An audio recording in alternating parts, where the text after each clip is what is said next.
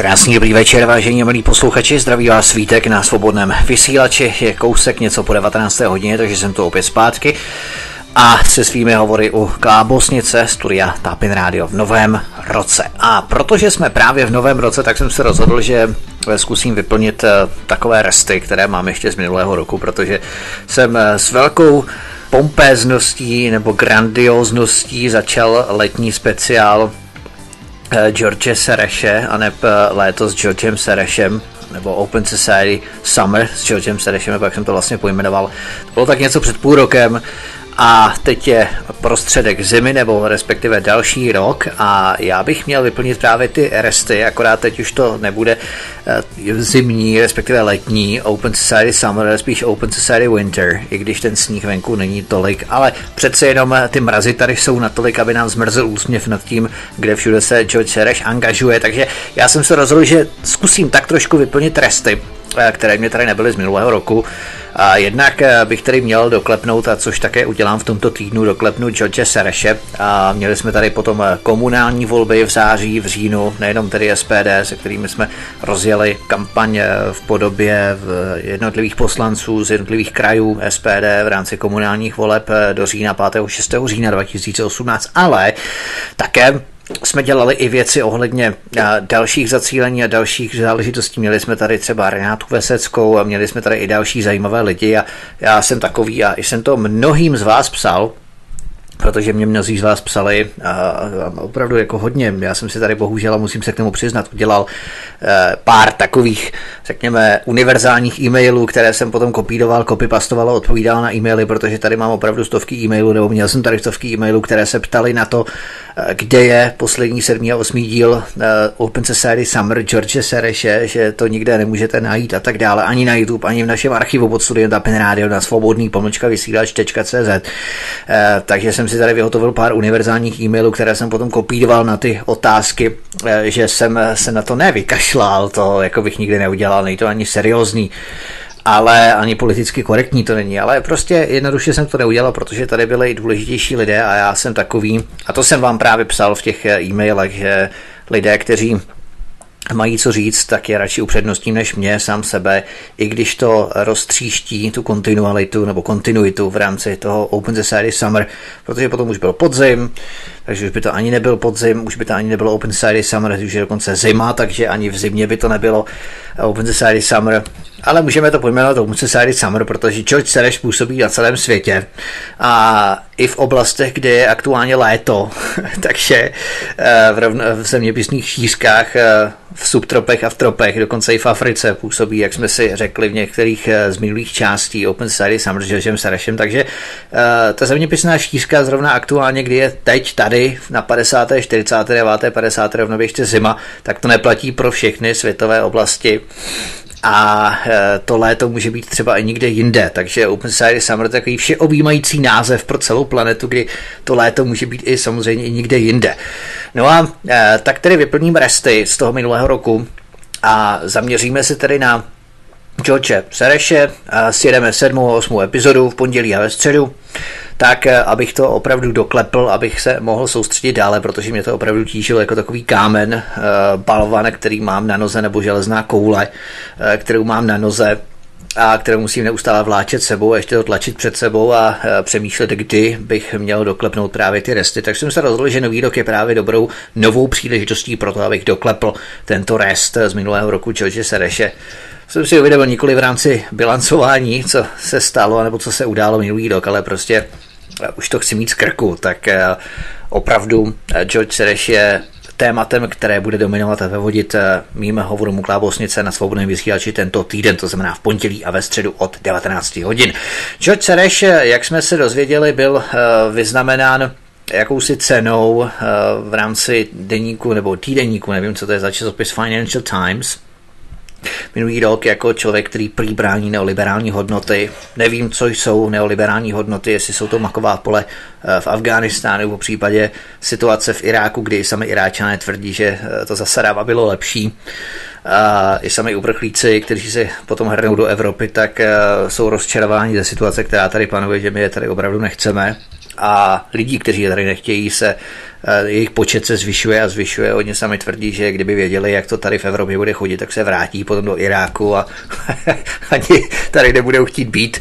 Tak možná toto jsou ty neoliberální hodnoty. Pokud západní hodnoty budou směřovány tímto způsobem, tímto směrem, těmito cestami, tak se k nim budou vřele hlásit, pokud budou vytvářet nepříznivou atmosféru, podhoubí, klima, podmínky pro migranty na to, aby se sami rozhodovali, protože by se raději vrátili tam, odkud přišli. Tak dobré, není problém. Akorát, že tady ty liberální hodnoty trošku pokulhávají. No ale evidentně George Soros tyto neoliberální hodnoty brání, za to byl vyznamenaný, ale my se teď v 7. a 8. epizodě vrhneme tedy na dokončení aktivit George Soros. V dnešní 7. epizodě tedy 8dílné monografie mapující aktivity George Sorose se podíváme na ovlivňování Evropské unie samotným Georgem Sorosem, protože jeho aktivity dosahují až těch nejvyšších pater a špiček oficiálních struktur Evropské unie. Po Brexitu George Soros vystoupil před Evropským parlamentem, protože my jsme se tady probrali jednak tedy Velkou Británii, Itálii, já možná ještě shrnu na fanpage Facebooku, po případě i nevím, jestli kanál YouTube, jestli je to dobré odkazovat dalšími odkazy na kanále YouTube v rámci popisu toho daného videa na YouTube, ale minimálně na stránkách Svobodného vysílače, na facebookových stránkách, tak bych možná mohl jaksi sjednotit všechny ty odkazy na všechny minulé díly, tak aby to bylo opravdu kompaktní, abychom nestráceli stopu a jaksi návaznosti. Ale když se tady vrátíme k těm záležitostem, které jsme probírali ohledně George Sorose, protože my jsme si tady rekapitulovali jednotlivé země, to znamená, jakým způsobem George Soros operuje ve Spojených státech amerických, v České republice, to jsme si tady také obšírně vysvětlovali, samozřejmě v Německu, ve Velké Británii, v Itálii a dokonce i na Blízkém východě, k tomu jsem se speciálně zvláště věnoval. Ale po Brexitu, když jsme tady řešili Brexit, tak po onom Brexitu George Soros vystoupil před Evropským parlamentem s naprosto fanatickým projevem, na který si určitě možná někteří z nás vzpomínáme. Přímo řekl Europarlamentu, že by si Evropská unie měla začít půjčovat miliardy eur.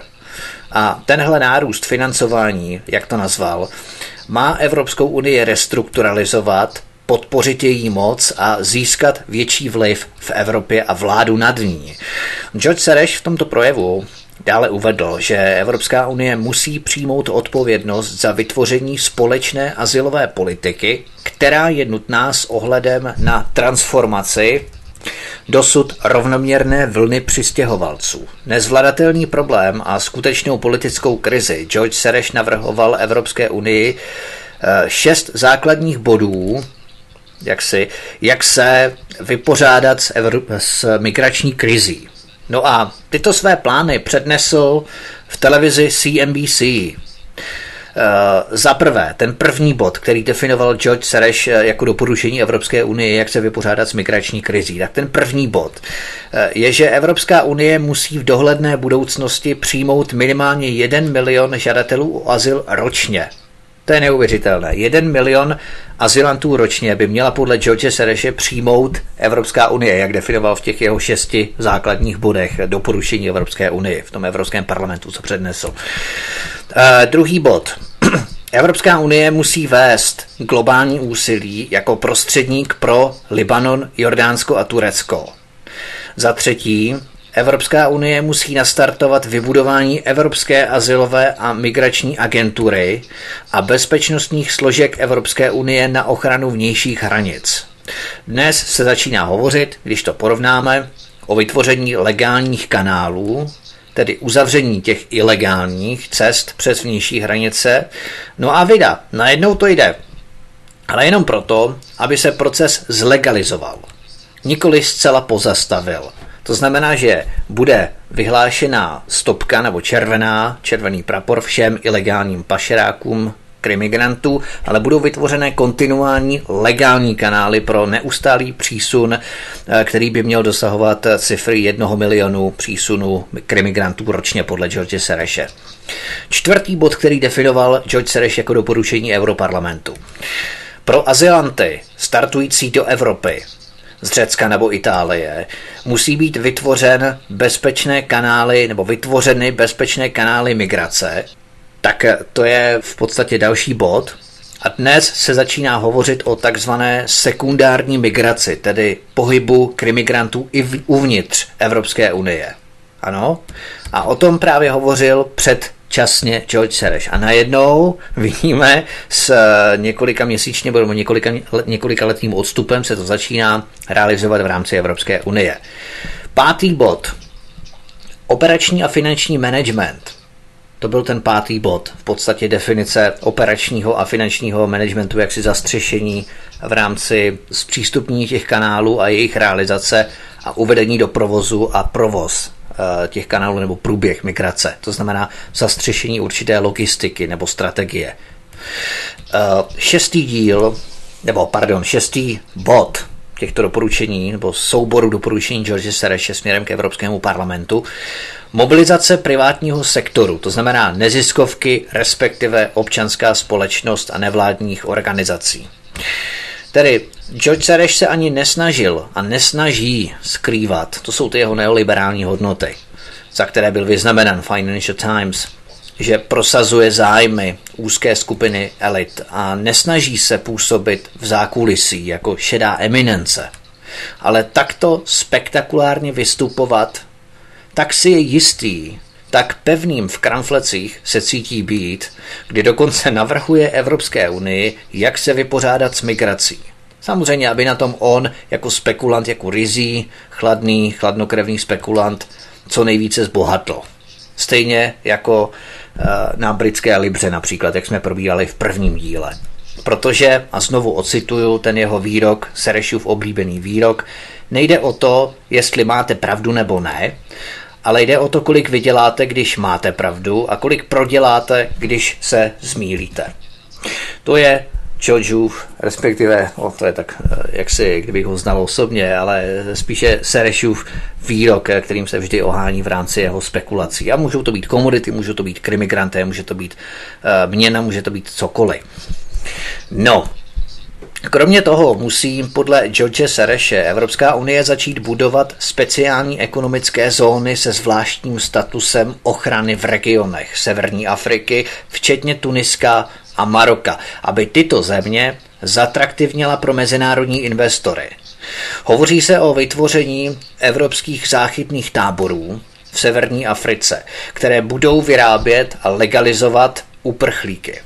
To doporučoval George Soros Evropské unii v období těsně po Brexitu, tedy v červnu 2016. A nyní potom jsme tu měli Marrakešskou deklaraci, rabatský proces z Maroka, tedy jednou ze zemí, kterou George Soros v jeho doporučení v roce 2016 jmenoval jako tu zemi, která by se měla zatraktivnit v rámci jaksi přilákání investorů. Tady je přesně vidět způsob myšlení George Sorose a znovu se k tomu vracím, znovu a opět. Ale to si ponechám na závěr tohoto pořadu. Možná to bude lepší, aby to bylo kompaktnější. Dále bychom neměli také zapomenout na materiál z 10. května 2016, který nese název Migration Governance and Enforcement, jeho organizace Open Society Fund, který vypracovali Anna Crowleyová a Kate Rosinová. No a z tohoto materiálu se dozvíme, že bychom měli přijmout všechno kolem uprchlíků za naprosto normální jev. Accepted as a new normal, se tu přímo píše. A uprchlická krize představuje podle tohoto dokumentu vypracovaného Sorosovou organizací novou příležitost pro Sorosovy organizace, pro ovlivňování imigrační politiky v globálním měřítku. No a v tomto materiálu úplně natvrdo píší, vyloženě natvrdo, že další Sorosova organizace, kterou je International Migration Initiative, může ovlivňovat politiku některých evropských nevládních organizací, jakou je například EPIM, čili Evropský program pro integraci a migraci, European Program on Integration and Migration, které spolupracují s evropským azylovým systémem CEAS a s imigračními detenčními zařízeními. To znamená, že Serešovy neziskovky jsou napojené na ty páteřní klíčové instituce a organizace přímo organizované Evropskou unii nebo spravované, manažované Evropskou unii. Přímo jsou nasáté na ty základní elementární organizace Evropské unie, když s tím procházíme. Protože studování opravdu těch dokumentů je velmi náročné, velmi, řekněme, časožroutské, kdybych se takto expresivně vyjádřil, protože z angličtiny, a teď to musíte vyhledávat a ještě vybírat, vyselektovávat, vyfiltrovávat ty kritické pasáže, které jsou pro naše dokumenty důležité nebo pro naše povídání důležité, tak aby to neztratilo dynamiku, odpich a jak si nezastavovali jsme se příliš dlouho na jednom bodě, nerozpitvávali něco příliš dlouho a tak dále, tak aby to mělo nějaký spád a tak dále. No, v další kapitole tohoto materiálu, kapitola nese název Naše ambice, se můžeme dočíst, že Open Society Foundations chce mít vliv na změnu a vytváření politiky a pravidel upravujících migraci. Open Society Foundations podle tohoto materiálu deklaruje jasný záměr působit nadnárodně a celosvětově a přímo se v tomto dokumentu uvádí, že současná krize otevírá možnosti pro ovlivňování migrační politiky na globální úrovni. Takže my tu už máme zcela jasně oficiální a otevřeně deklarované cíle Sorosových sítí neziskovek. Ovlivňovat globální procesy ve vztahu k migraci. Oni se tím vůbec netají.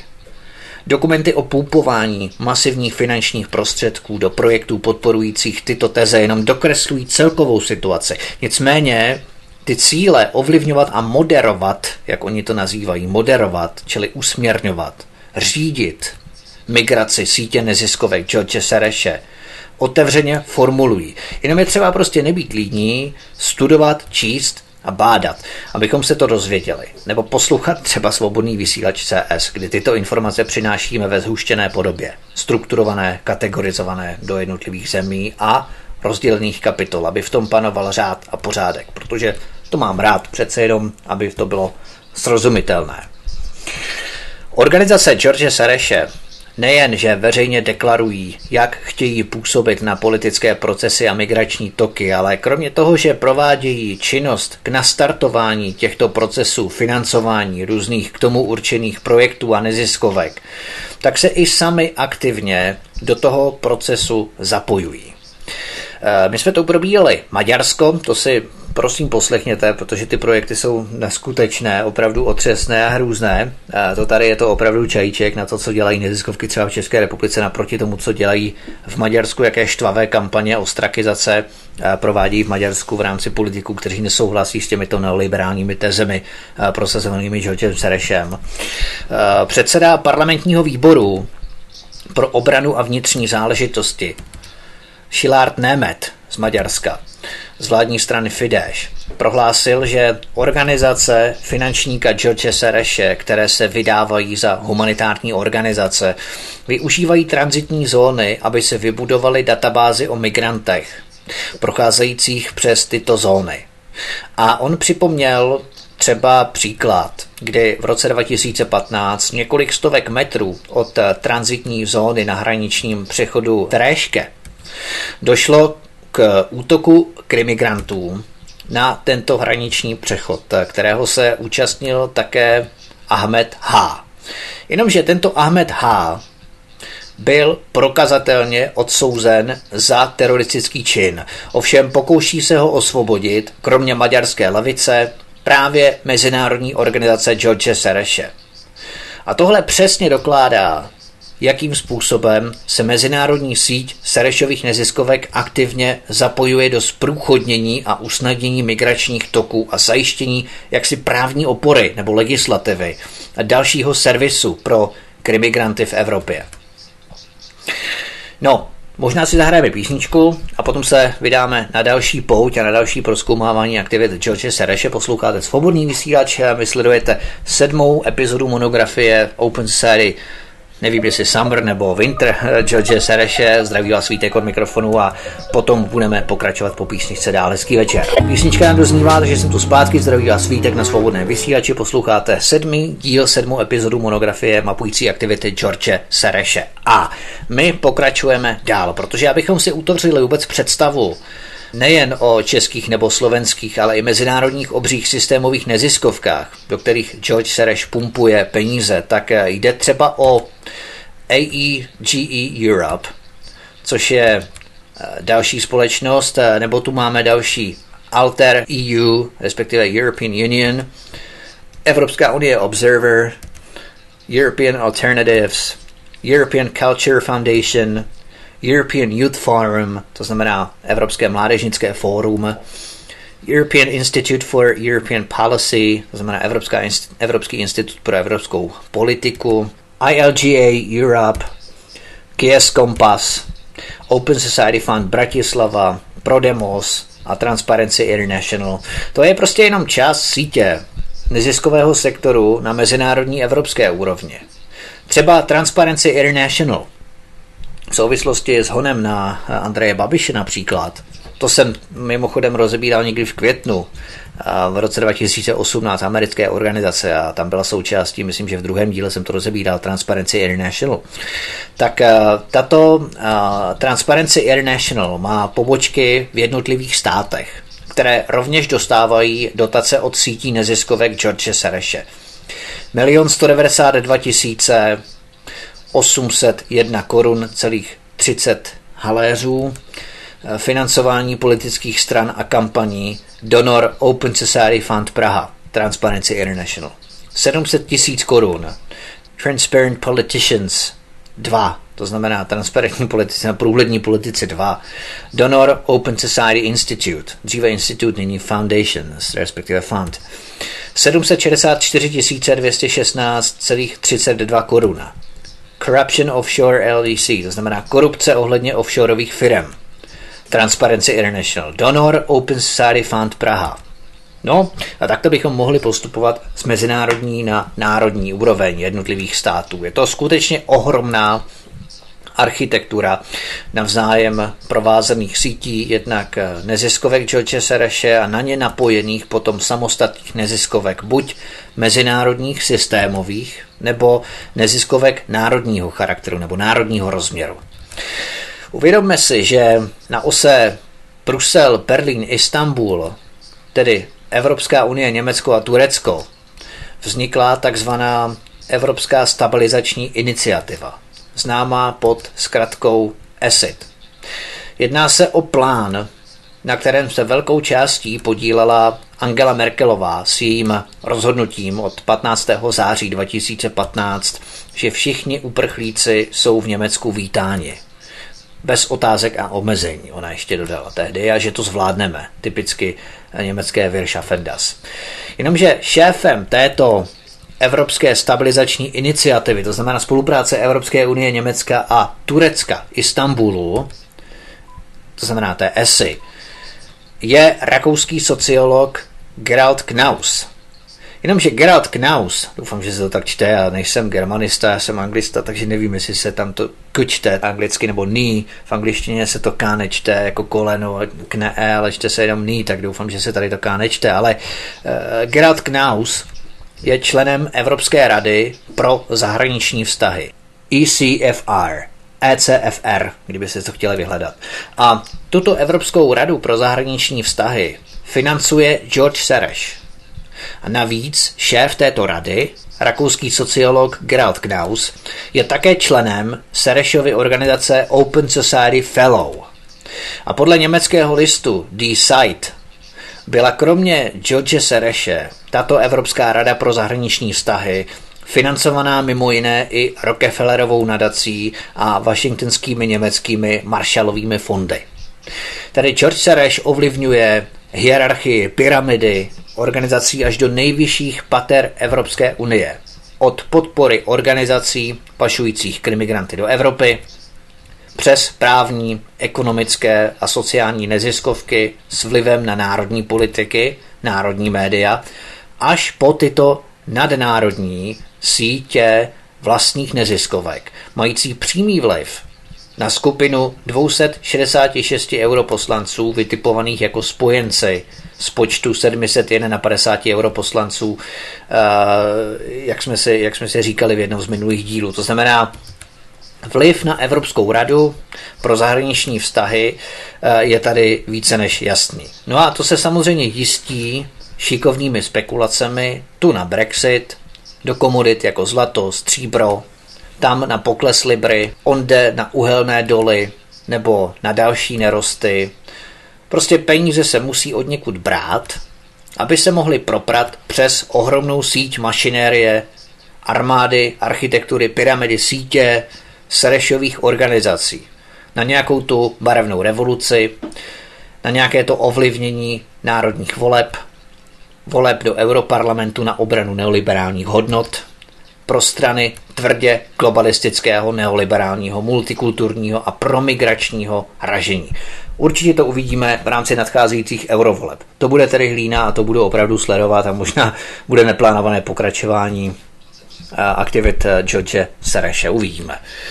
Jednoduše všechna patra, všechny úrovně tohoto procesu jsou podchycené a pokud někde hrozí vzniknout protimigrační koalice, tak se aktivizují a mobilizují skupiny s masivní finanční podporou z fondů sítě neziskovek George Sorose v rámci této narýsované pyramidy hierarchie. Je to skutečně důkladně propracovaný systém, aby se náhodou někde něco nepokazilo, aby v tom soukolí hezky promazaných koleček náhodou někde nezačalo něco skřípat. Stroj Sorosovy mašinérie je skutku propracovaný do nejposlednějšího detailu.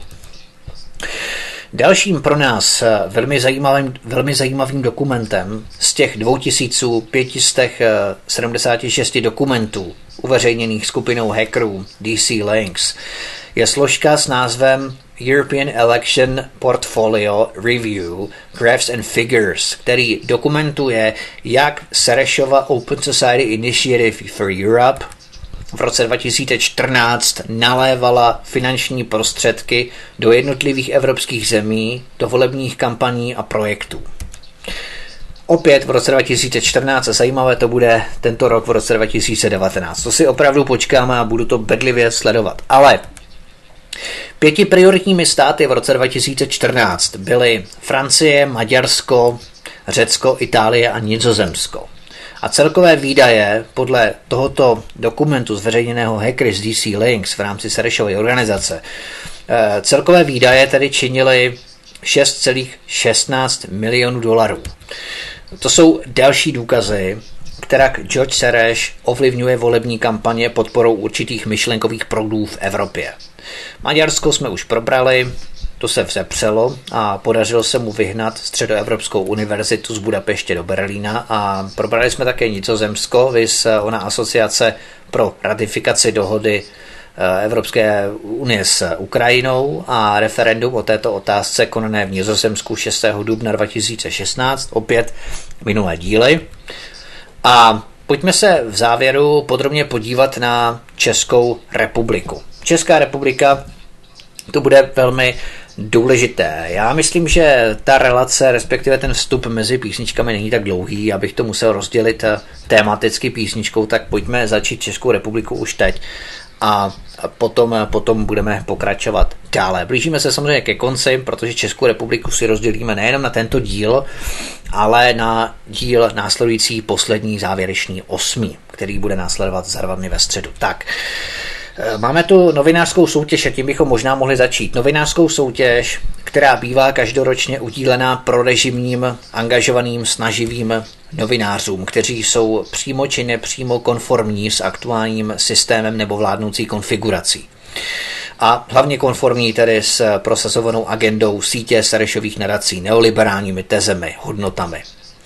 Já chci předeslat a zdůraznit především, že my nehodláme sklouzávat ke zjednodušeným formulacím typu George Soros to tady všechno řídí, nebo že novináři jsou zaprodaní, zaplacení Georgem Sorosem. To vůbec ne.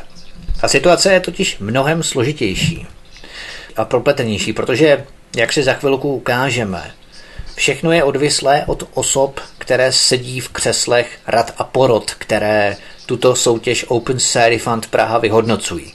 A ty osoby logicky prosazují určitý myšlenkový étos, mají své deklarované teze, angažují se v projektech, které se vyznačují sklonem k multikulturalismu, klaněním se kultu menšin, ať jde o cikánskou agendu nebo LGBT agendu, klaněním se modlám nasunování islamizace do Evropy, snah o relativizaci problému migrace.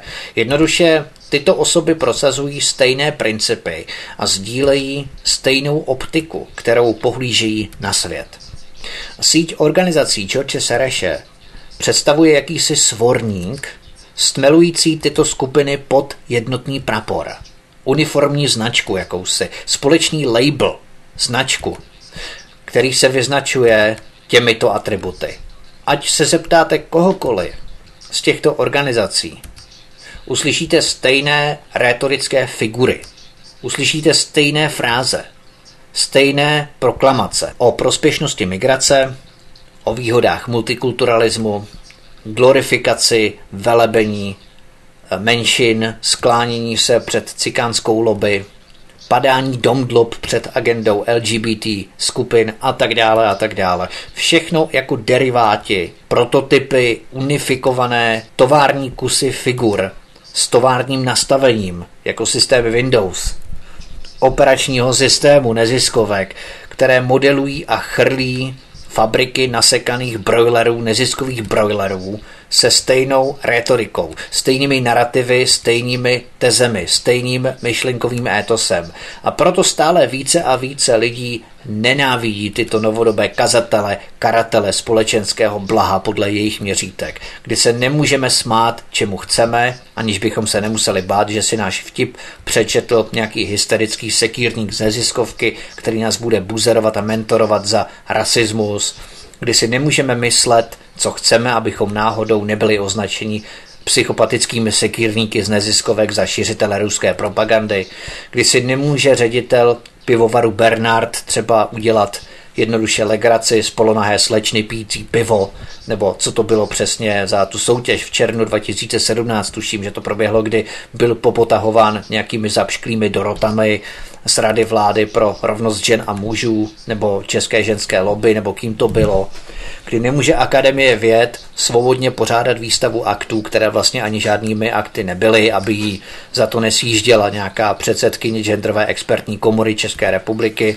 Veronika Šprimcová s magisterským oborem Gender Studies, kdy je protlačována do hlav našich dětí agenda multikulturalismu, klanění se modle migrace, klanění se kultu cikanizace, ordinován obdiv k Evropské unii, kdy neziskovky s napojením na Evropský strukturální fond, norské fondy nebo právě fondy George Sorose stigmatizují odmítání migrace a navozují dojem, že se jedná o cosi neakceptovatelného. Toho si všímejme, že se snaží o stigmatizaci názorových proudů vymezujících se proti migraci. Jako by to bylo něco, co je fuj, co přesně se v té lepší společnosti nenosí. O to oni se snaží vytvářet takové klima, takovou atmosféru, že se jedná o cosi, co přece slušní lidé nedělají. Přece slušný člověk je pro migraci a to jsou jenom ti extrémisti, kteří se vyhraňují, vymezují proti migraci. To přesně oni dělají.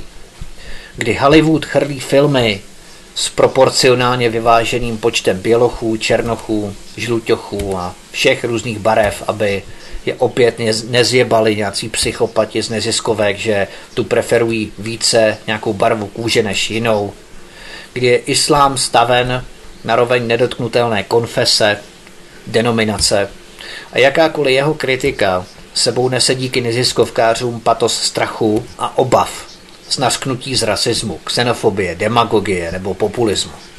A proto my, jako svobodný vysílač, vystupujeme tvrdě proti neziskovkám, které dusí svobodomyslnou společnost, které dusí pluralitu názorů, které dusí skutečnou realitu pod tvrdou ultrapolitickou korektností. Ohání se kritickým myšlením a ještě drze namítají, že tyto atributy stimulují, přičemž kritické myšlení je ale díky podobným sekírníkům naprosto vyprázdněné a zprofanované.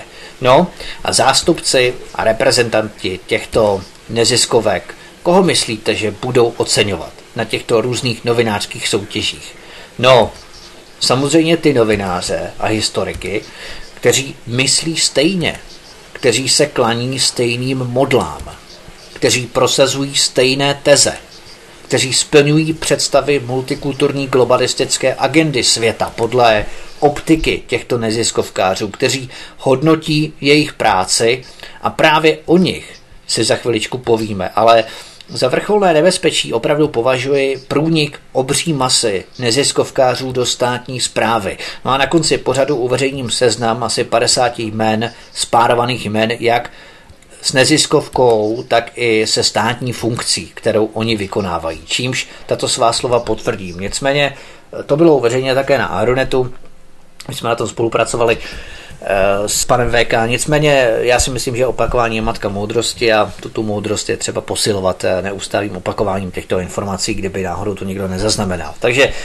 pojďme se podívat na tuto novinářskou cenu v rámci tedy začátku rozbírání České republiky závěrem 7. a 8. epizody pořádanou Open Society Fund Praha. Kdo sedí v křesle rady, která posuzuje a uděluje jednotlivé ceny novinářům, z nichž ten nejlepší obdrží 20 000 korun. No, ředitelem Open Society Fund Praha Robert Baš, Krkonošská ulice, Praha 2, Vinohrady. Robert Baš působí také jako předseda rady fondu Otakara Motejla. Dříve Robert Baš pracoval na velvyslanectví Spojených států v Praze, kde měl na starost spolupráci s neziskovými organizacemi a v Mezinárodní organizaci pro migraci. V letech 1999 až 2005 působil Robert Baš ve společnosti Člověk v tísni. Jeremy Drucker vystudoval Harvardskou univerzitu, je zakladatelem a výkonným ředitelem Transitions OS, která navazuje na magazín Transitions Project, podpořený Open Society Institute, dříve nyní Foundations, a Radio Free Europe, a tedy Rádio Svobodná Evropa, a od roku 1999 funguje jako samostatná neziskovka. Organizace pod Druckerovým vedením vydává EduIn Transitions Online a pořádá workshopy také pro novináře ze střední a východní Evropy. O Transitions Online a tomuto projektu George Soreše jsem hovořil v pořadu americké think tanky a instituty v České republice, kde jsem analyzoval tyto čistě proamerické subjekty a na ně napojené osoby v České republice. No, dále v této radě pro novinářskou cenu působí Marie Němcová, Verdunská ulice, Bubeneč, Praha 6. A Marie Němcová je členkou správní rady Open Society Fund Praha. A Marie Němcová kromě jiného koordinovala mezinárodní rozvojové projekty pro USAID, pro nizozemské ministerstvo zahraničních věcí a Evropskou unii. A Marie Němcová je také jednatelkou české pobočky společnosti Media Development Investment Fund, financované Georgem Sorosem, jejíž mateřská firma mimochodem sídlí v New Yorku. No a česká pobočka této společnosti sídlí na ulici Salvátorská 10, Praha 1. Marie Němcová byla mimochodem jednatelkou této české divize ještě před jejím přejmenováním. Dříve se jmenovala Media Development Loans Fund, ano, jsem si nemohl vzpomenout, Loans Fund, a nyní Media Development Investment Fund. No, dále v této radě působí novinář Jan Rybář. V minulosti Jan Rybář šéfoval zahraniční redakci Mladé fronty Dnes a posledním v této radě novinářské ceny Open Society Fund Praha, která udílí ceny novinářům každý rok, působí Tomáš Němeček. Tomáš Němeček je právník, psychiatrická nemocnice Bohunice je v Praze. A kromě toho, že je členem správní rady Transparency International v Česku i Slovensku opět zase propojení, pan Němeček, Transparency International, to je všechno, oni jsou všichni propojení, tak je to opravdu velká chobotnice, co se tady snažím v těch mých pořadech dělat nebo říkat, vysvětlovat. Tak je také pan Němeček neuvolněným členem zastupitelstva městské části Praha 8 s členstvím ve 3 komisích. Školství, redakční rada, organizační komise a člen rozkladové komise Ministerstva zdravotnictví. Mezi lety 1995 až 2005, 10 let, pracoval Tomáš Němeček v Bakalově týdeníku Respekt. Od roku 2003 jako šéf-redaktor, no a potom šéf-komentátor Bakalových hospodářských novin a mezi lety 2005 až 2009 a nakonec působil v Lidových novinách. Rozsáhle jsem hovořil o Transparency International Česká republika, jak jsem zmínil, právě v onom pořadu americké think tanky a instituty v České republice. No, potom každou kategorii, anebo víte co, dáme si písničku, zahrajeme si, písnička je na cestě, protože už přece jenom jsem hovořil zase nějakých 20 minut, předpokládám, tak si dáme písničku a potom budeme pokračovat dále v této novinářské soutěži, protože to rozplétá docela zajímavé vazby a právě návaznosti na to, kdo je těmito cenami obdarováván nebo hodnocen a kdo vlastně tvoří komise, které hodnotí myšlení a respektive práci těchto novinářů s určitým zacílením. Takže to je zatím vše, písnička právě se rozeznívá, takže jsme tu zpátky, za chvíli, za 3-4 minutky se vrátím a doprobereme tuto 7. epizodu monografie George Sorose mapující jeho aktivity. Zdraví vás Vítek ze Svobodného vysílače. Zdravím vás opět na Svobodném vysílači, písnička nám dohrává, jsem tu zpátky. Zdraví vás Vítek, nebo jestli jsem to neřekl, tak se omlouvám, to říkám dvakrát, abyste náhodou nezapomněli. Svobodný vysílač je vaším společníkem dnešní večer, provázím vás já a probíráme 7. epizodu jako rest z minulého roku 2018, tak teď v lednu ještě Open Society Summer nebo Open Society January, jak chcete, George Sorose a probíráme 7. epizodu a zaměřujeme se na Českou republiku a probíráme konkrétně novinářské ceny a ocenění George Sorose Open Society Fund Praha.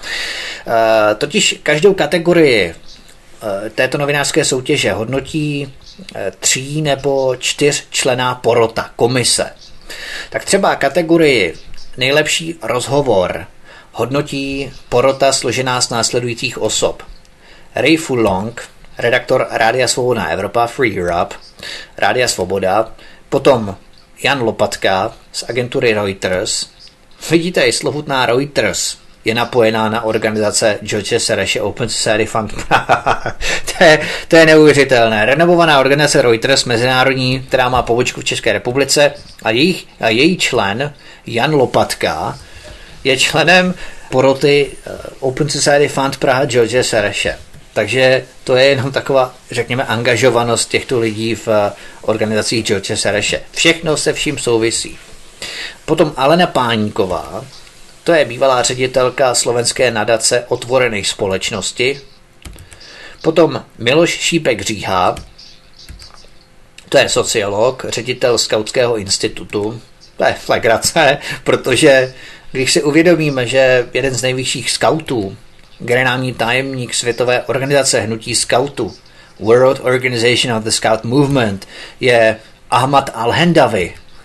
A tento Ahmad Al-Hendavi byl předtím vyslancem pro mládež v Organizaci spojených národů OSN a potom přesedlal na křeslo generálního tajemníka světové organizace hnutí skautů. Tak vedení skautů u nás vydalo příručku pro oddílové vedoucí o tom, co mají dětem říkat o uprchlících. No a dále Skautský institut navíc pořádá přednášky o krásách islámu s muslimskými imámy, s relativizátory rizik islamizace, například pan Ostřanský, paní Hesová, z Asociace pro mezinárodní otázky AMO, s autorkou projektu Islám do škol, Barborou Kateřinou Oudovou Holcátovou.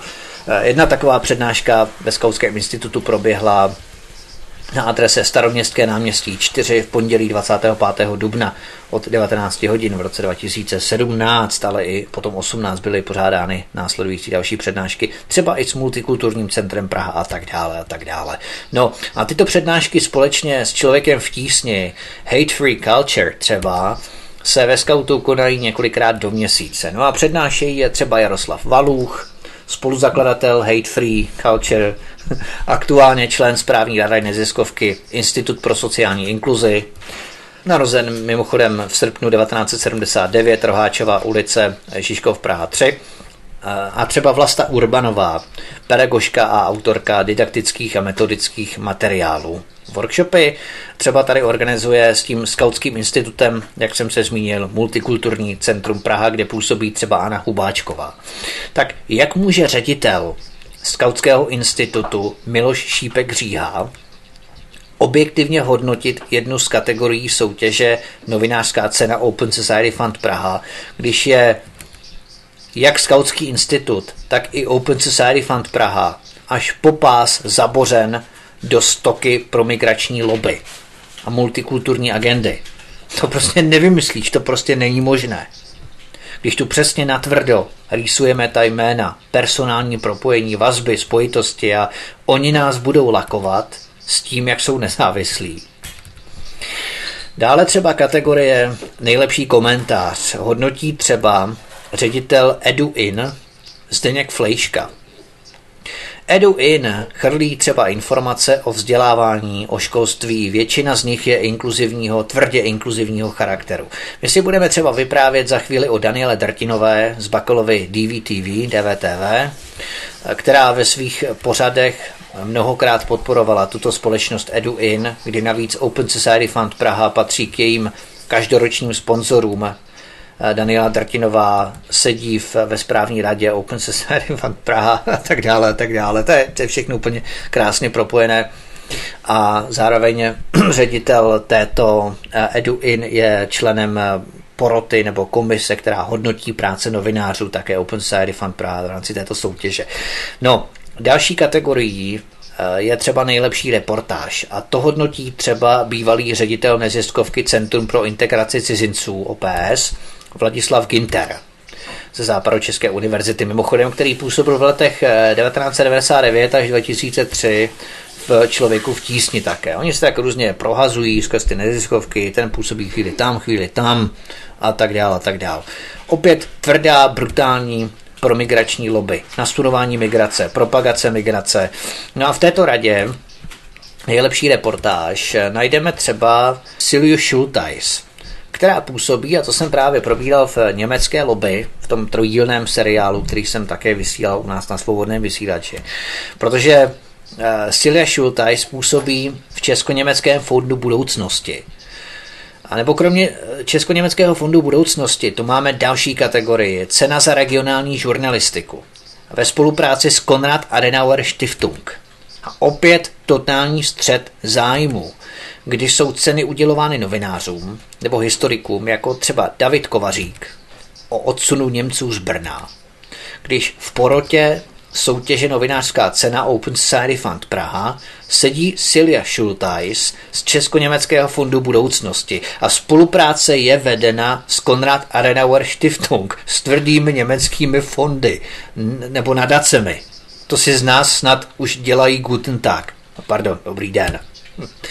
Potom Adam Černý sedí v této porotě a Adam Černý z Bakelových hospodářských novin nebo Tomáš Němeček, potom další člen rady soutěže novinářské ceny, který také mezi lety 2005 až 2009 působil jako šéf komentátor v hospodářských novinách. Už jsem ho tu probíral, mimochodem také Bakelův Respekt a tak dále, Podívejme se ilustrativně na rok 2015. Máme tu reportéry ČT, Josef Pazderka, Michal Kubal a Jakub Šánto. Tito tři novináři České televize získali v dubnu 2015 novinářskou cenu udělenou Open Society Fund Praha, která je dceřinou nadací obří nadační matky Open Society Foundations. Já věřím, že jste to zaregistrovali za všechny ty díly, kdy jsme tady probírali těch 6 předchozích dílů, že Open Society Foundations je matka zastřešující všechny národní divize odnože od Open Society Fund plus dané město Praha, Bratislava a tak dále. A tuto nadaci Open Society Fund Praha sponzoruje kromě George Soros i americká ambasáda, britská ambasáda s programem inkluzivního vzdělávání. Dále the CE Trust, Trust for Civil Society for Central and Eastern Europe. Tento CE Trust založili Rockefeller Brothers Funds, Rockefellerovy fondy a opět srešovat Open Society spolu s German Marshall Funds of the United States, to znamená americké Marshallovy fondy. Potom Ford Foundations, Fordova nadace a další a další. Další novinářské ceny 3. května 2015 získaly třeba Magdalena Sodomková za nejlepší rozhovor o příčinách terorismu v Evropě nebo příčinách terorismu vůbec. Teroristé jsou v tomto rozhovoru mimochodem relativizovaní jako oběti západní diskriminace. Prostě to je dnes úplně takovým tím běžným jevem. Relativizovat zabijáky a nacházet pro ně desítky různých omluv a tak dále, tak dále. Potom dále Petr Honzejk z Hospodářských novin, který také působí u různých kulatých stůl a diskuzních panelových pořadů, debat v Českém rozhlase například. Taky působí v Hospodářských novinách, pokud zase nepřekočoval nikam jinam, tak obdržel cenu za nejlepší komentář o nebezpečí nenávisti. To je klasický, tendenčně pojatý komentář o tom, jak se Češi nechtějí multikulturně rozložit. Je tu patrné použití zástupné viny většinové společnosti a tak dále. Dále Robert Břešťan z Hlídacího psa, známý Fiat, nejlepší analyticko-investigativní příspěvek, klasický rusofobní článek s názvem Jestli si nás Rusko koupí. Dále Martin Veselovský z DVTV, nejlepší rozhovor, beseda nebo diskuze. To byl takový potlach o odhalení politických záměrů a extremistických názorů tehdejšího předsedy BPI, bloku proti islámu. Dále Lukáš Landa z České televize, mimochodem Martin Veselovský, no, DVTV, to budeme potom probírat ještě, protože spojení s Open Society Fund, na které je v podstatě propojení přes Danielu Drtinovou a ti toho zároveň hodnotí, to je opravdu sranda.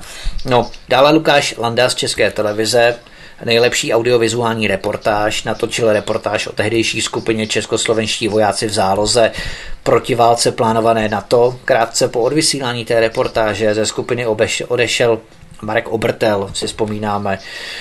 Dále redaktoři Českého rozhlasu Jan Boček a Marcel Šunek obdrželi cenu za inovativní online žurnalistiku.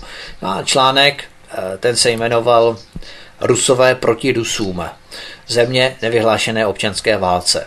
Dále Jana Oustohlavová z Mladé fronty Dnes, cena za regionální žurnalistiku, rozhovor s historikem Davidem Kovaříkem, to jsem tady zmínil, o odsunu Němců z Brna. Klasická relativizace historických souvislostí, týrání hodných sudeťáků zlými Čechy. Dále Tomáš Lindner z Respektu získal cenu Solution Journalism za článek o migrantech v Německu. Jak to v Německu zvládají a proto se v Česku nemáme této migrace prý bát, podle něj. No, podívejme se nyní na DVTV Daniely Drtinové a Martina Veselovského. DVTV je internetovou televizí, kterou vydává mediální dom Ekonomia Zdeňka Bakaly v Karlíně. Daniela Drtinová, Táborská ulice, Nusle Praha 4, zaujímá místo od 1. května 2014 ve správní radě pražské pobočky vlivné neziskové organizace Open Society Fund Praha miliardáře George Soreše, která v roce 2015, mimochodem Open Society Fund Praha, z rozpočtu České republiky získala 111,5 milionů korun. To je neuvěřitelné. Když si představíme, uvědomíme, že Open Society Fund Praha, oni tvrdí, jak nejprve tedy, ano, ždímou stát na dotacích a potom, jak si učí ty neziskovky, jak se odklonit od financování, od páteřní pupeční šňůry financování od George Soreše a snaží se je naučit, jak potom ždímat jednotlivé vlády, jednotlivé státy nebo granty, dotace a tak dále v rámci strukturálních různých fondů Evropské unie, norských fondů a tak dále, nebo právě krajské dotace nebo vládní státní dotace, že oni je to přiučí nejprve tedy při založení těch společností, jako jsou Open Society Fund a teď to město, různé divize té nadnárodní mateřské matky Open Society Foundations, tak nejprve tedy jsou financovány přímo Georgem Sorosem z fondu George Sorose, ale potom je učí se přeorientovat na příliv jiných finančních zdrojů a naučit je, jakým způsobem získávat a žádat si o granty a dotace z jiných fondů. No a to je výsledek. Open Society Fund Praha v roce 2015 získala z rozpočtu České republiky 111,5 milionů korun. Neuvěřitelné. Paní Trtinová, Daniela Trtinová v roce 2013 získala od Sorosovy Open Society Fund Praha novinářskou cenu.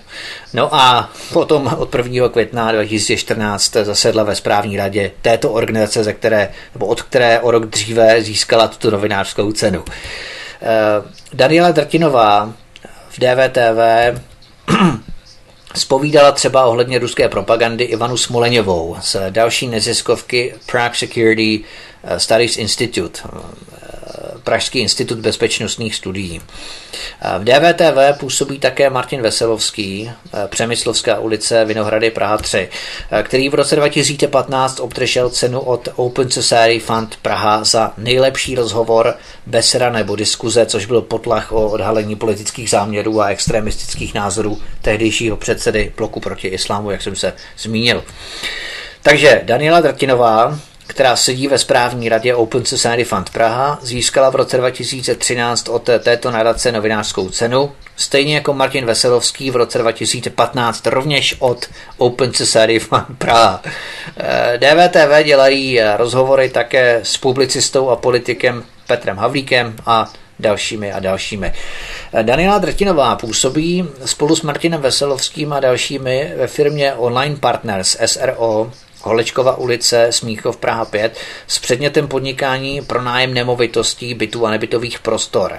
A kromě nich dvou tu působí ještě Jan Ouředník, Jaromíra Vejvody z Braslav, Praha 5.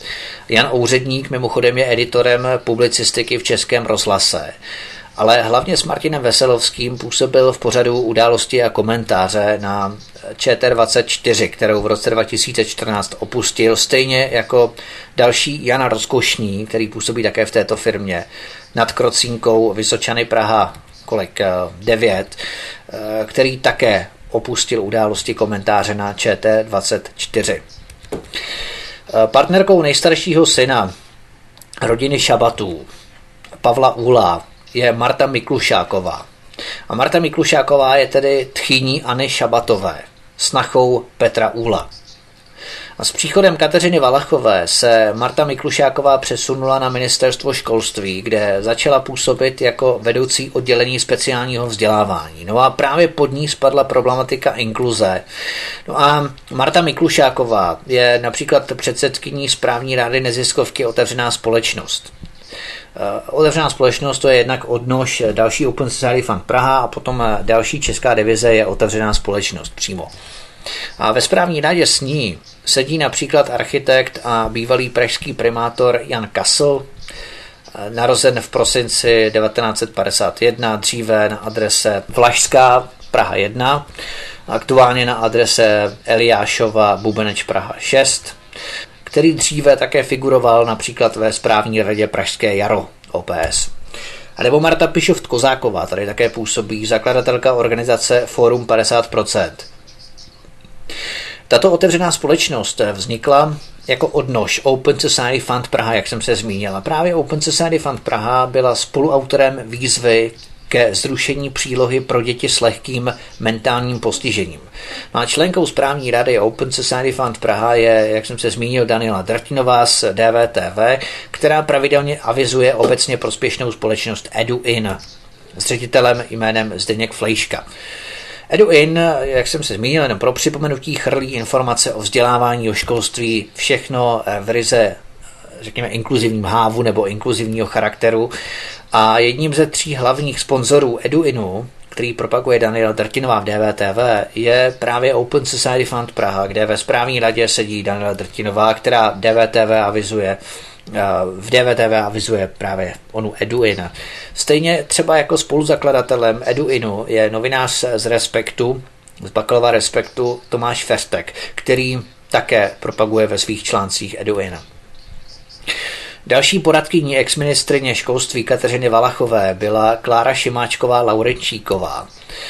Klára Šimáčková Laurenčíková je předsedkyně České odborné společnosti pro inkluzivní vzdělávání neboli ČOSIF. A ČOSIF podporuje také Open Society Fund Praha a v roce 2016 jim přispěla částkou 690 000 korun. Pojďme se podívat přímo na Open Society Fund Praha.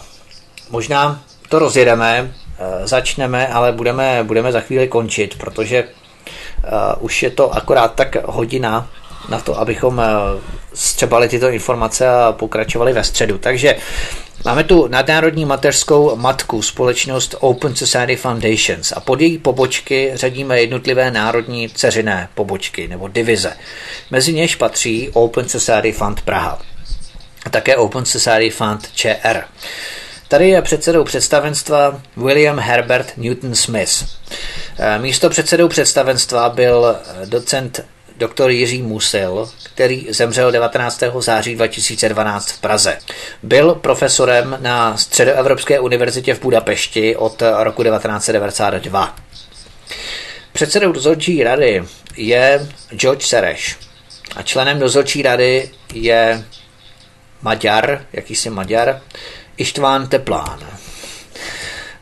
Dále Patricia Baumanová z New Yorku a George Soros předsedá také Soros Fund Management společnosti a rovněž také založil a finančně podporuje nadaci Středoevropské univerzity Central European University v Budapešti, které už věnoval mimochodem $882. No a potom ze které samozřejmě v České republice působí řada absolventů jak na akademické půdě, v politické a státní sféře, tak i na úrovni ekonomické a neziskové. Já jsem to rozebíral v příslušné sekci minulých dílů. Opět možná to udělám tak, že na stránkách Svobodného vysílače potom budu publikovat kompletně všechny odkazy na jednotlivé díly od 1. až do 8., potom až to dokončím, uvidím. Vedle Soros Fund Management je dalším jeho fondem Soros Quantum Fund, ze kterého přitékají peníze českým nadacím a neziskovkám, než se tedy proškolí v tom, jak ždímat jednotlivé státy místo peněz ze Sorosových fondů. Také George Soros podporuje Roma Education Fund.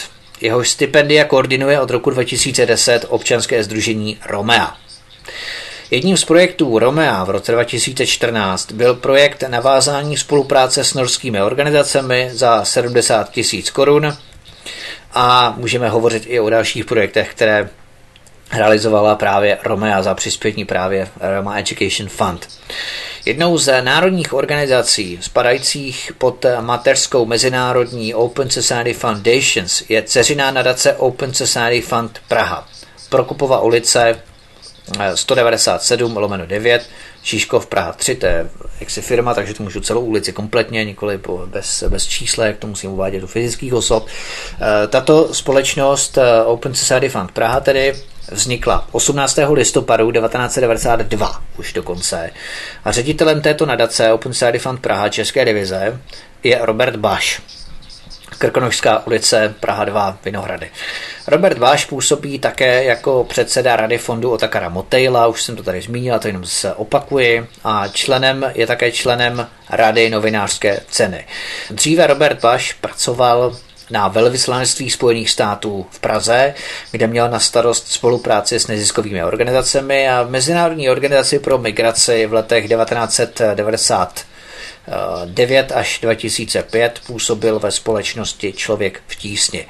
Koordinátory fondu Otakara Motejla jsou další pracovníci Open Society Fund Praha, Michal Tošovský a Lenka Kováčová.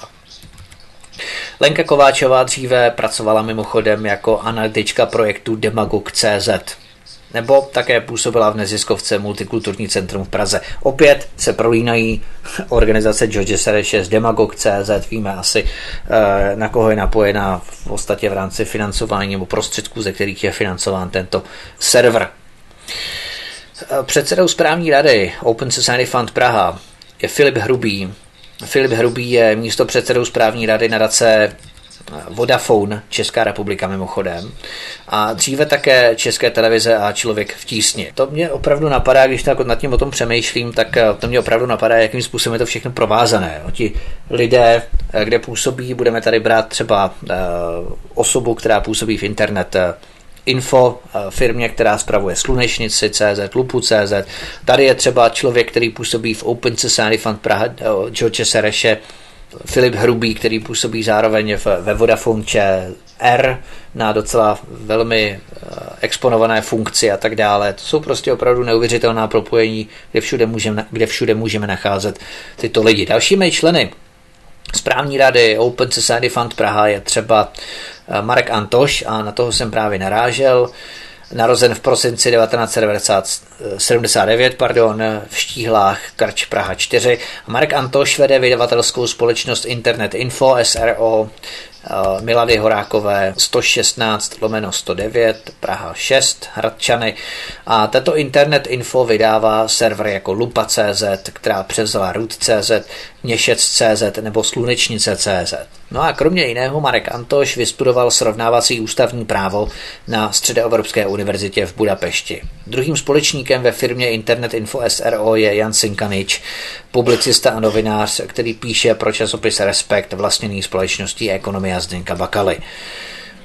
Potom členy správní rady Open Society Fund Praha jsou Daniela Drtinová, klasika, Táborská ulice, Nusle, Praha 4, která působí ve správní radě od 1. května 2014.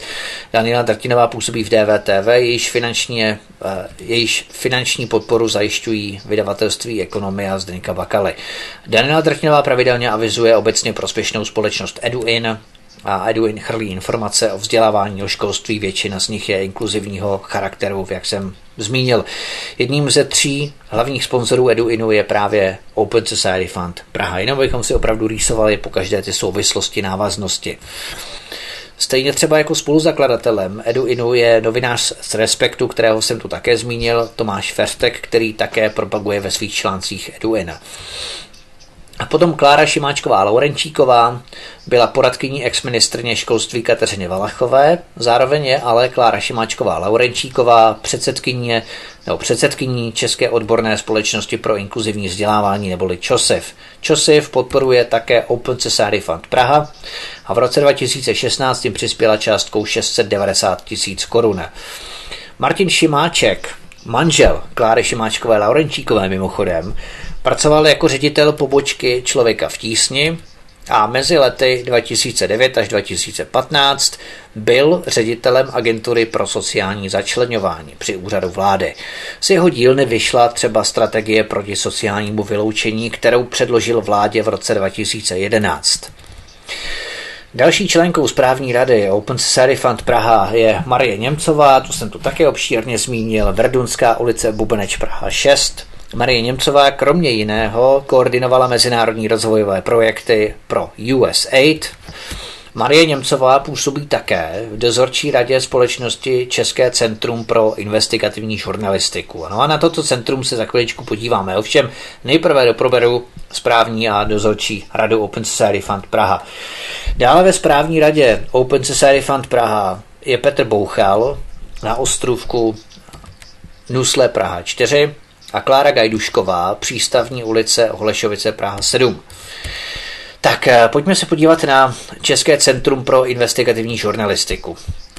Na Zderze 1895/15, Nové Město, Praha 2.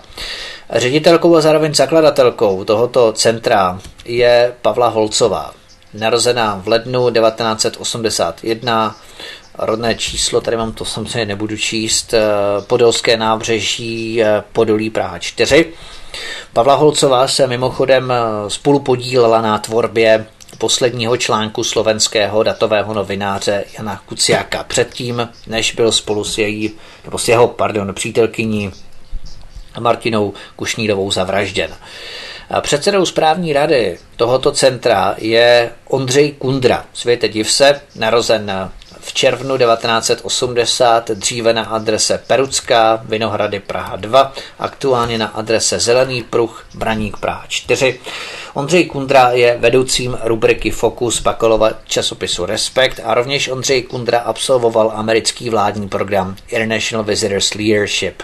To jsem probíral také ve dvoudílném pořadu, dvoudílném absolventu tohoto amerického vládního programu, kde si pěstují kádry, které potom jsou citlivější k zájmům nebo k prosazování zájmů Spojených států amerických v jednotlivých mateřských zemí. Místo předsedou správní rady tohoto centra je Filip Láb, narozen v dubnu 1976, dříve na adrese Strážní, Žižkov Praha 3, aktuálně Rejskova, Vinohrady Praha 2. Předsedkyní dozorčí rady je Marie Němcová, opět narozená v dubnu 1965, Verdunská ulice, Bubeneč, Praha 6. Jak jsem uvedl, Marie Němcová působí ve správní radě Open Society Fund Praha George Soreše. No a dále Marie Němcová kromě jiného koordinovala mezinárodní rozvoje a projekty pro USAID a tak dále a tak dále. To je pořád vlastně dokola, pořád bych to tady opakoval. Já myslím, že je to důležité, ale zase myslím, že jsem tady zmínil 3krát nebo 2krát minimálně, tak bychom to zase neměli přehánět. No, finanční ředitelkou tohoto Českého centra pro nezávislou žurnalistiku je Martina Schlesingerová, Milady Horákové, Bubeneč, Praha 6, která pro změnu sedí, Martina Schlesingerová, sedí v dozorčí radě stejné Open Society Fund Praha jako Marie Němcová. Místo předsedou dozorčí rady Českého centra pro investigativní žurnalistiku je magistr Libor Pavlíček, narozený v dubnu 1981, mám tady taky rodné číslo, tady nebudu číst, Krušova ulice, Bystrc, Brno. Členkou dozorčí rady tohoto centra, nezávislého centra novinářské žurnalistiky, je Markéta Dobijášová, narozená v únoru 1977, rodné číslo taky nebudu číst, Venzigova ulice, Vinohrady, Praha 2. A Petr Janský, narozen v dubnu 1986, rodné číslo, blablabla, Vrchlického ulice, Kuřim. Aktuálně tedy na adrese Malířská ulice, Bubeneč, Praha 6. Od června 2013 do června 2016, a to je zajímavé, tady působil Thomas Nicholson, narozen v říjnu 1966 pod Hradě, Svatý Jur, Slovensko. Tom Nicholson mimochodem spolupracoval jak s Alexem Flumekem, sedícím v představenstvu Media Development Investment Fund, financované Georgem Sorosem, kde se dělá také Marie Němcová, mimochodem, která koordinuje českou pobočku této organizace, a zároveň v představenstvu Petit Press, napojeného na deník SME.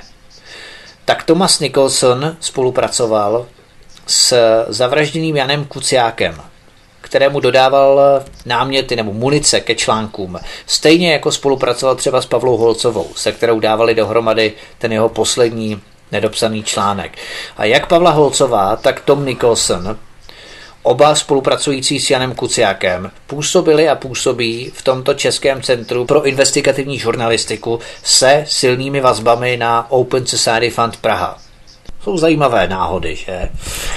Jako místopředseda dozorčí rady tu také od června 2013 do června 2016 působil Matěj Bajgar, narozen v lednu 1987, Tyršova ulice, Tišnov, také to působil člen dozorčí rady Michal Čermák, Veveří, Brno, potom na adrese Mahena, Stránice, Brno, potom na adrese Kernerova, Zábrdovice, Brno, no a nakonec na adrese Kamená, 40, Brno. To je taky docela štěhový takový člověk. No, tak tolik k Českému centru pro investigativní žurnalistiku. V příštím 8. posledním závěrečném díle doprobereme Open Society Fund Praha, protože to byl takový drobný odskok a protože jsem to průběžně během všech epizod sliboval. Odhalíme 50 jmén, zhruba 50 jmén osob, které působí jednak v neziskovém sektoru a které rovněž vykonávají funkce ve státní správě v podobě různých pracovních pozic, skupin, výborů, podvýborů a komisí, coby podpůrných a poradních orgánů vlády České republiky. To dokumentuje naprosto otřesné prorůstání neziskového sektoru do státní správy a jeho ovlivňování legislativy jednotlivých národních vlád, protože stejně tak, jak to chodí třeba v České republice, tak to samozřejmě je i jinde, i v jiných národních vládách, i v jiných zemích, i v jiných státech Evropské unie, což třeba dokumentuje i fakt, že, což bylo uveřejněno vlastně těmi hackery v rámci DC Links, DC Leaks, pardon, DC Leaks, této organizace v rámci toho odhaleného dokumentu, jakým způsobem George Soros pumpoval peníze do eurovoleb v roce 2014. To znamená, že my tady zkoumáme, jak si nasvěcujeme různou optikou, jak si vazeb společností George Sorose v České republice, ale tak toto chodí samozřejmě i v dalších státech, klíčových státech, které spadají pod sféry zájmu George Sorose na obranu tzv. Neoliberálních hodnot. No, takže já doufám, že tento pořad přinesl také další informace, jak si k dotvoření k těm předchozím dílům, které jsme odvysílali v létě minulého roku. Já pokračuju s mapováním aktivit George Sorose, 8dílnou monografií, 7. částí, 7. epizodou, 7. pokračováním, co by rest z minulého roku. Napravuju tedy a za 2 dny ve středu se tedy vrhneme na poslední 8. část mapování aktivit George Sorose, 8. část 8. monografii. No a tam si právě uveřejníme těch 50 jmen, které zároveň působí v neziskových organizacích a zároveň jako vosy na bonbónu jsou členy různých poradních orgánů vlády České republiky. Takže to by bylo všechno.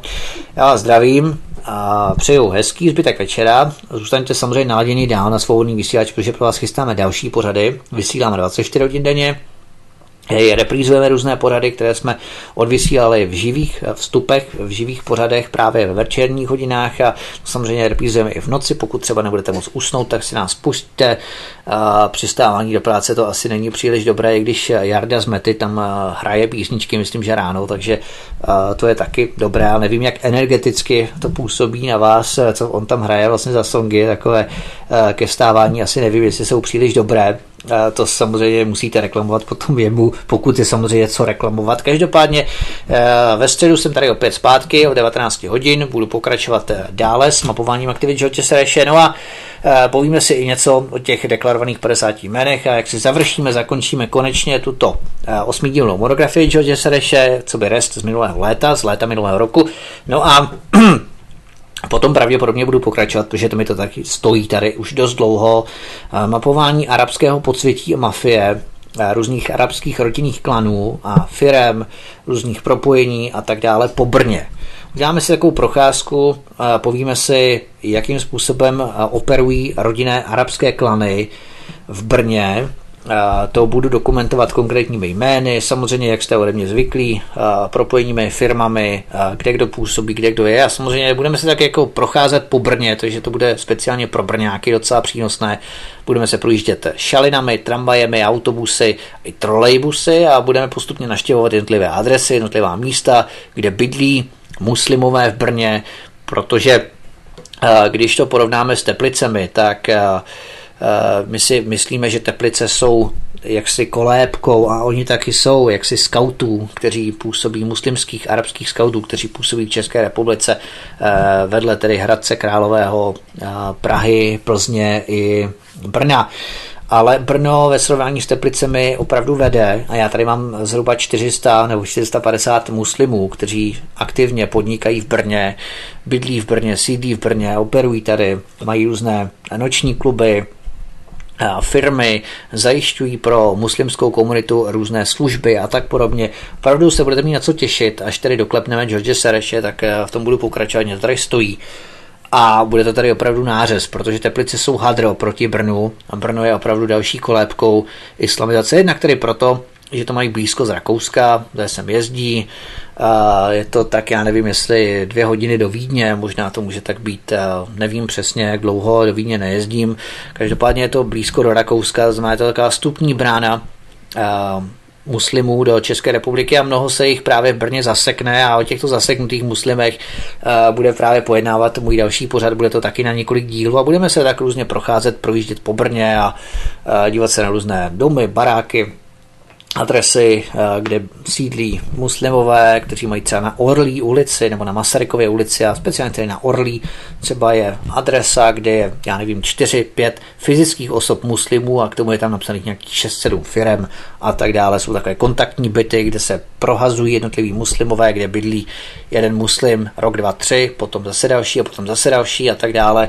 Rozdělíme si to podle jednotlivých čtvrtí a budeme postupovat strukturovaně, přesně čtvrť po čtvrti v Brně a projdeme si všechny čtvrti dohromady, bude to velmi zajímavé. Takže to je jen taková, řekněme, avízo nebo upoutávka, abych vás nalákal na naše příští pořady. Sledujte program Svobodného vysílače, kde se dozvíte více. To by bylo všechno pro tento pořad. Já vás zdravím, od mikrofonu vás zdraví Vítek, přeju vám příjemný poslech dalších pořadů Svobodného vysílače. Vydejte si také na náš YouTube kanál, protože tam můžete poslouchat pořady, které odvysíláme, tím pádem nic nezmeškáte, a my fungujeme také na YouTube, nebo se potom můžete vydat i na stránky Svobodného vysílače, svobodný-vysílač.cz. Tady klikněte na odkaz studia, tady Studio Tapin Radio, a tady si můžete ve formátu MP3 stáhnout mé pořady v případě, kdy se chcete potom odpojit a poslouchat offline, nikoli na internetu, ale bez připojení, třeba na cestě autem a tak dále, ve formátu MP3, takže ty pořady s písničkami si tady můžete stáhnout úplně celé kompletní. Takže to je vše, přeju hezký večer a ve středu jsem tu opět s vámi. Mějte se hezky.